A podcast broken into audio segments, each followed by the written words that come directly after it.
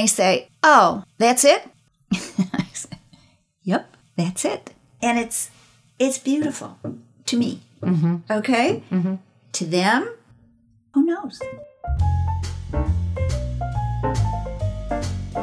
Hello, and welcome to Arts In, also known as AI, the podcast sponsored by Creative Pinellas. I'm Barbara St. Clair, your host, and with me today is Marlis Meckler. And Marlis is a docent at the Dali Museum, a docent at the Chihuly Museum, a tour leader for Public Art Tour, a tour leader for mural tours in the St. Petersburg area, and a wealth of stories and knowledge about art in Pinellas County. Marlis, welcome. Thank you. How long have you lived in this area? Well, I've been here 12 years. I grew up in Chicago, but we lived 47 years in Los Angeles. I had been a docent at LA County Museum of Art for many, many years. Although I worked full time, I was a speech pathologist and I owned a clinic and had three offices and 10 therapists that worked for me and was always busy. So when I retired, I said, you know, someday I'll do this, someday I'll do that, someday I'll do this. And I always wanted to get more involved in the art. It was a, a, minor of mine, but I don't have any talent. But I've always loved sharing art with others. And I came here, and the first couple of weeks I met Hank Hine,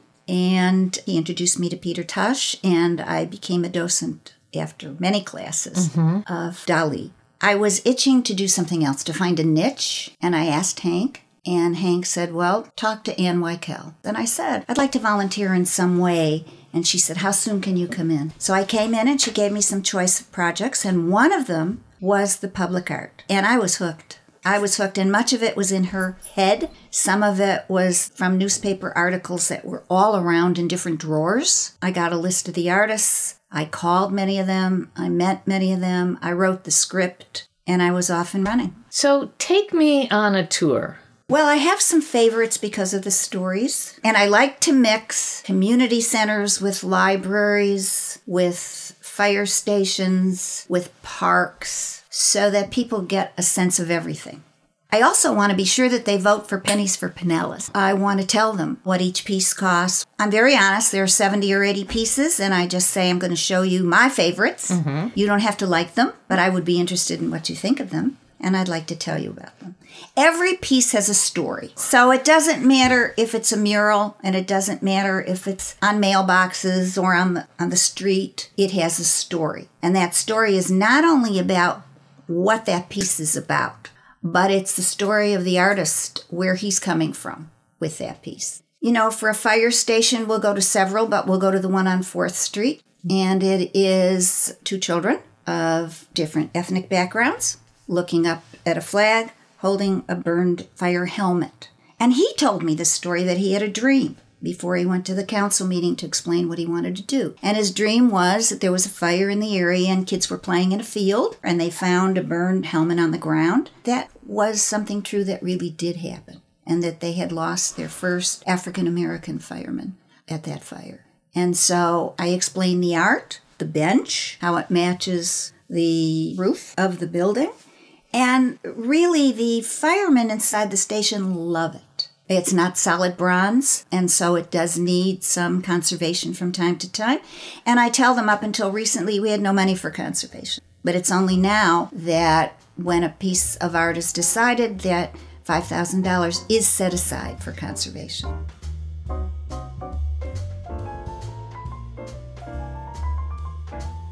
So when you're deciding a piece, what happens is that it starts right now with the mayor.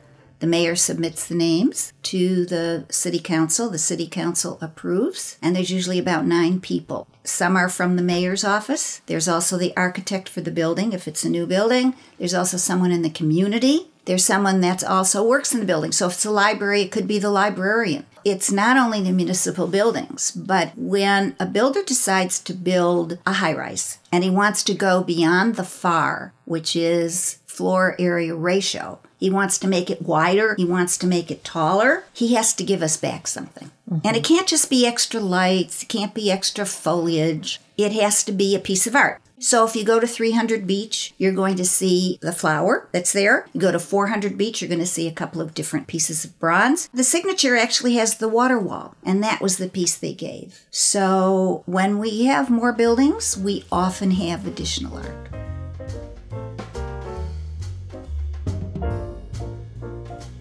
So, what's another favorite on your public art tour? Well, I love It's Healed Up, which is on a university building by James Rosenquist. And I was fortunate enough to meet him because he had a little show at the Dali when I was a docent there. And I sat at the table for lunch with him. And he told me an incredible story about that. He said his son was very ill. He was six years of age. He was sent to St. Anthony's Hospital, and the surgeons were incredible. And he said he just owes them everything. He got to know them over the period of time that his son was in the hospital. And every couple of maybe three, four, five months, he has lunch with them.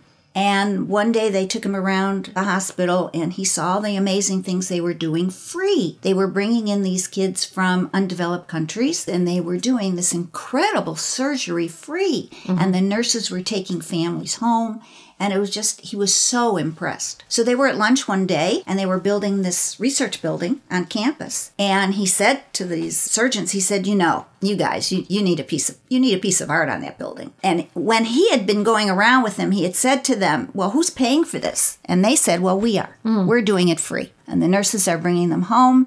And the, these are not costing the families anything. So when he sat around lunch, he said, You guys, you, you need a piece of art for this building. And they said to him, well, who's going to pay for it? And he said, I'll take care of it. And so he did all the design, and the lift operator gave the, the lift to put it up there. It's a big band aid that shows a little black blood on it dripping mm. down. It's huge. And Tom James gave the last huge check to make it happen. It's very impressive. It's fun to see it. It's just fun. People pass art all the time and never see it. Right. Klon is a good example. When you park in the garage and go for the movies downtown, there's all this great spun gold candy like art that you pass through that hardly anybody looks at. But Alex Klamm did it, he and his wife. And each piece is hand done. Nothing was done by mold. And when you look at the animals and you look at how incredible it is, and how hot that furnace must have been to bend that mm. kind of steel. It's amazing. And people say, I go that way all the time. I never noticed it. And that's the kind of thing that I love to do. And I tell people, you know, I take them sometimes. I think Fossil Wall is a good example. It's at a community center and it's a huge, huge wall outside of concrete. Mm-hmm. And embedded in it are the fossils, are some fossils, but it's also a place where they play baseball and basketball and they have dance classes and they've got all of these images in there. Okay? And we went to take a look at the wall and you could hardly see the images. It was filthy. You couldn't couldn't really see it. So we were talking about it and a gentleman came out, a young man came out, and he said, Can I help you? And we said, You know, we're just looking at this piece of art. And he said, Oh, is it a piece of art? He said, I'm the maintenance man. And we said, Yeah. And, and we showed him, we said, You know, this shows what's happening inside the building and in your area.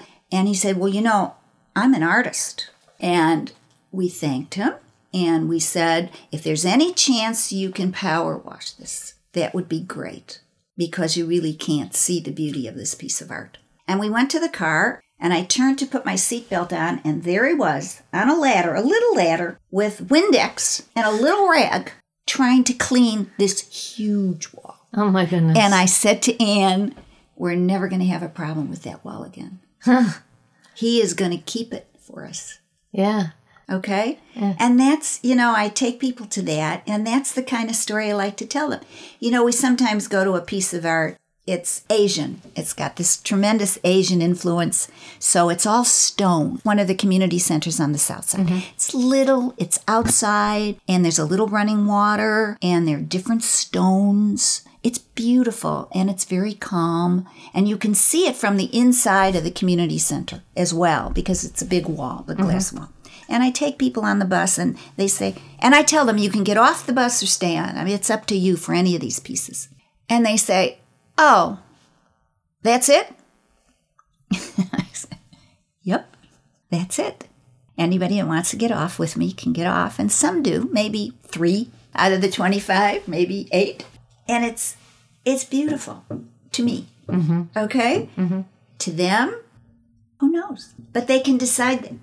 I don't, you know, I don't want to change their opinion. I take them to another fire station on 9th that's got a huge piece of sculpture on it.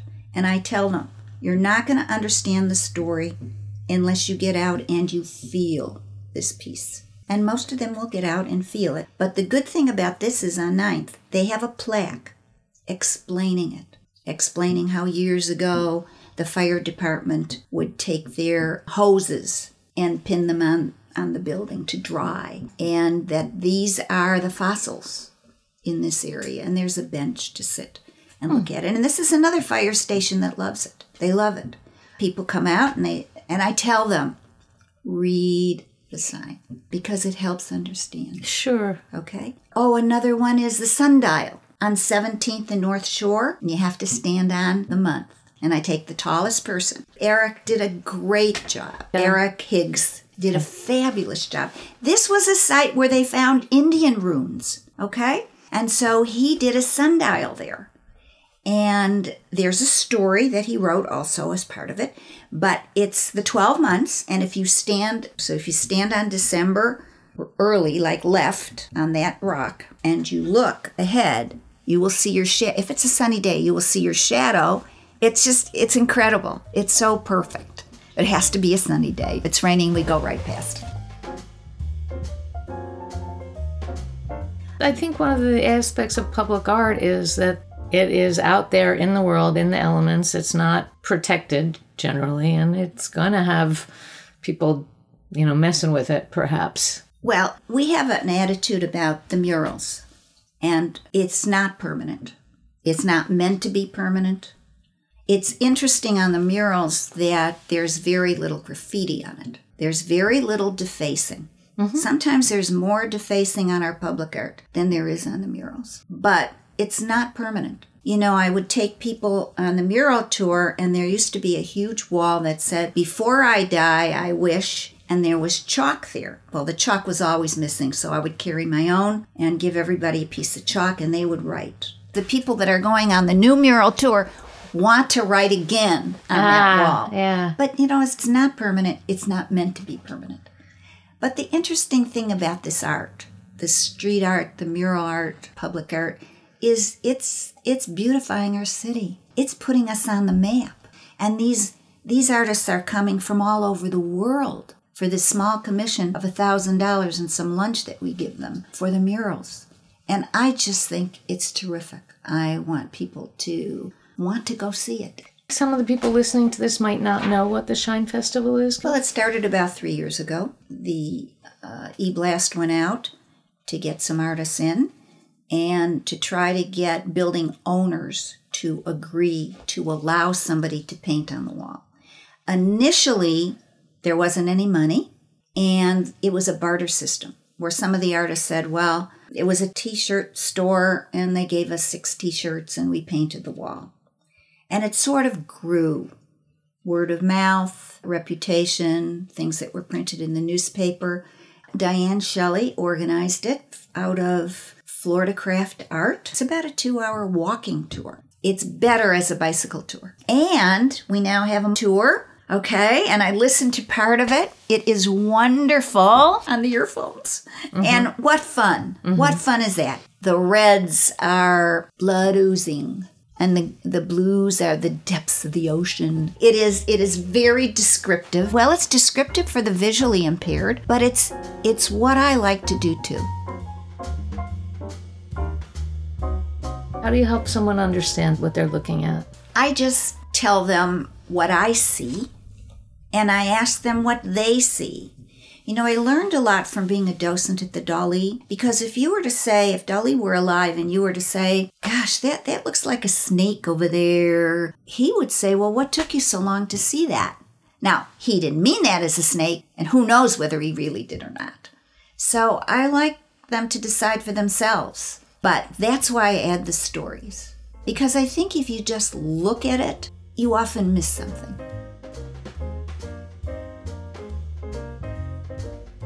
Paul Eppling is a perfect example because he takes used items, mostly car parts, and puts them together. And he has a vision of what it is.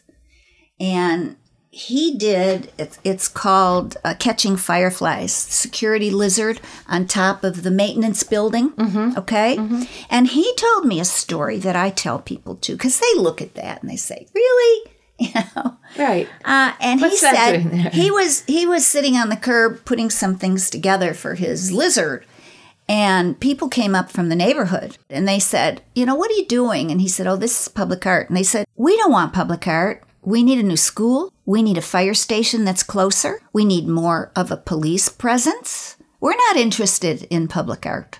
So, you know, he shrugged his shoulders, he told me. I mean, he felt bad because he knows they need these other things, but this is this is what he had. This is what he was assigned to. And so kids came out of high school nearby and they said, "What are you doing?" And he said, "Well, I'm I'm making I'm making a, a lizard up there."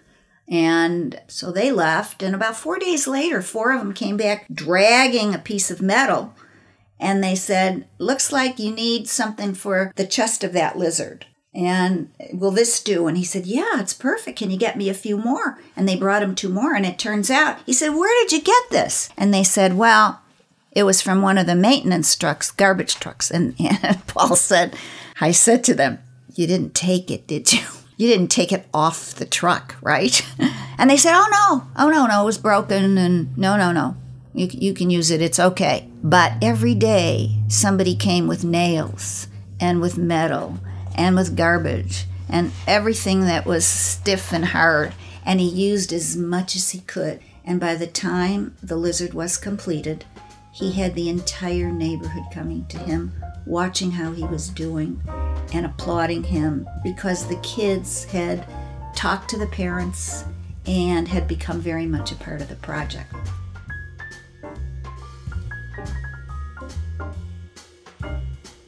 Mural artists, they use the whole building. They they use the fire stairwell down. They they use the chimney. They use the air conditioning equipment. They use everything as part of the art. And when people see that and know that, they have another appreciation for the piece. Well, what you're describing to me is it's the definition of public that I personally am drawn to. It's interactive, you know, it's engaging with the community.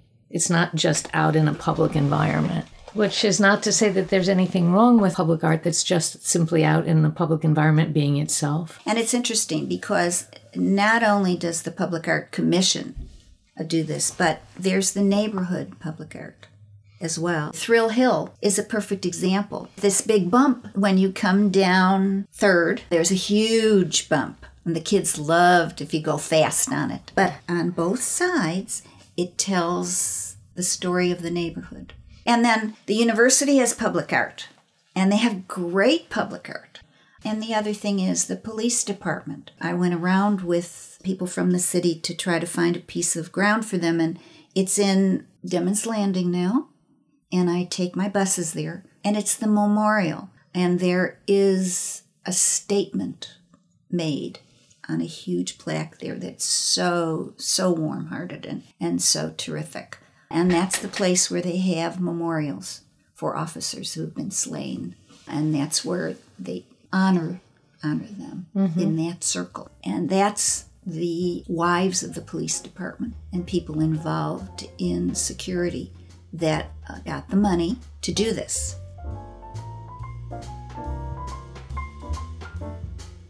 Any works that you particularly like that you would recommend to our listeners that they go see, Oh perhaps? Oh my gosh, I have so many. Be careful looking at the lizard because you're driving on the freeway. Yeah, yeah. A lot of the, the art you can just walk, walk downtown, take a look at the high rise buildings, and you're gonna see you're gonna see art. You're gonna see the water wall, you're gonna see the lily. The lily changes colors at 300 Beach when there's water on it. It's not the same as the sunshine. Go see Eric Higgs's. It would be fun to have a monthly tour, but the city has never really felt they could afford to sponsor the bus to do this. I give my time free. It's word of mouth. How about the murals? Absolutely. There are tons of them. Up First Avenue North from First Street all the way up to 34th and down Central and just enjoy them. They're very colorful, very colorful. Do you still do docent work at the Dali? Are you doing I that? do. I do two tours a week. I do the garden tour, mm-hmm. which is great fun, which is a new tour. Lots of good stuff in the garden, which is mm-hmm. fun. And I do the, the tour of Dali as well, of his work on Mondays. And then I'm going Sunday to do a special tour. They call me when they need something. And why would it benefit somebody to take a docent tour when they go to the Dali versus just sort of walk around? Well, I think of all the museums, that's the most difficult to understand. A lot of his art is dreams, nightmares. And I have people that have come in. I have I had a husband about 2 weeks ago that didn't want to be there. He said to me, "Can I just sit downstairs and have coffee?" And his wife said, "You can't do that." And afterward he thanked me. I think you just need to understand. Again, it's a story. But I think you have to be careful with Dali not to have it all story. He was brilliant. He was smart, talented, didn't matter what medium. He worked with Coco Chanel. He worked with Elsa Schiaparelli. He worked with uh, Disney. He had an office there and a place where he could draw. He worked with Hitchcock doing movies. And he was very, very smart. I take it from his very early stuff when he was five, six, seven, ten years old, which is Impressionism, because there was a family lived a few doors down that had a large Impressionistic collection. And also his uncle owned a bookstore and used to bring him art books. So even as a kid, before he could read, he would copy Monet and Monet and copy their style. So I take him from Impressionism to realism basket of bread or girl's back, which is exactly what a camera can do that he hated to do, to surrealism. And I take them through that. But I am big on connections and transitions because that's the way I was taught at LA County Museum of Art. So I, I'm very conscious of how I go from gallery to gallery. Mm-hmm. But our groups are so large that you can only do a half a dozen pieces with 50, 60 people. Right. And it doesn't matter whether it's summer or winter. They love him. They mm-hmm. come off the airplane, and if, you know, where's my piece? Where's my, well, your piece is on loan. You know, they get very upset. Oh, There, there is a following, you know, there's a resurgence of interest in this guy. And it's, it's, it's fun. The mm-hmm. people are fun. The place is fun. Mm-hmm. And I, I work at MFA too, but not as a docent. I work in the store. Work. I volunteer in the store. And I love them.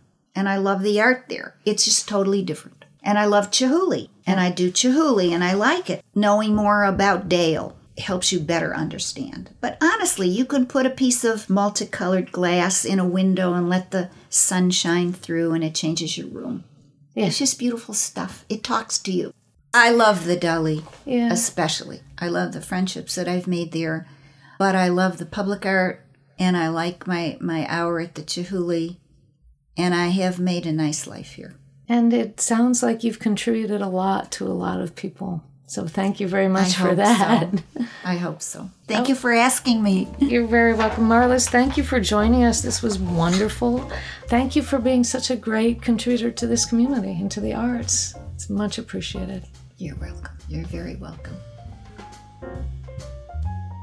I'm Barbara St. Clair, and you've been listening to Arts In, the Creative Pinellas podcast, sponsored in part by the Pinellas County Board of County Commissioners, Visit St. Petersburg Clearwater, and the State of Florida Department of Cultural Affairs.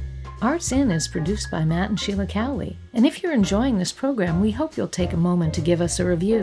It's easy to subscribe to on your favorite podcast service. You can find more conversations with visual, literary, and performing artists and in depth arts journalism at creativepinellas.org. Thank you for listening.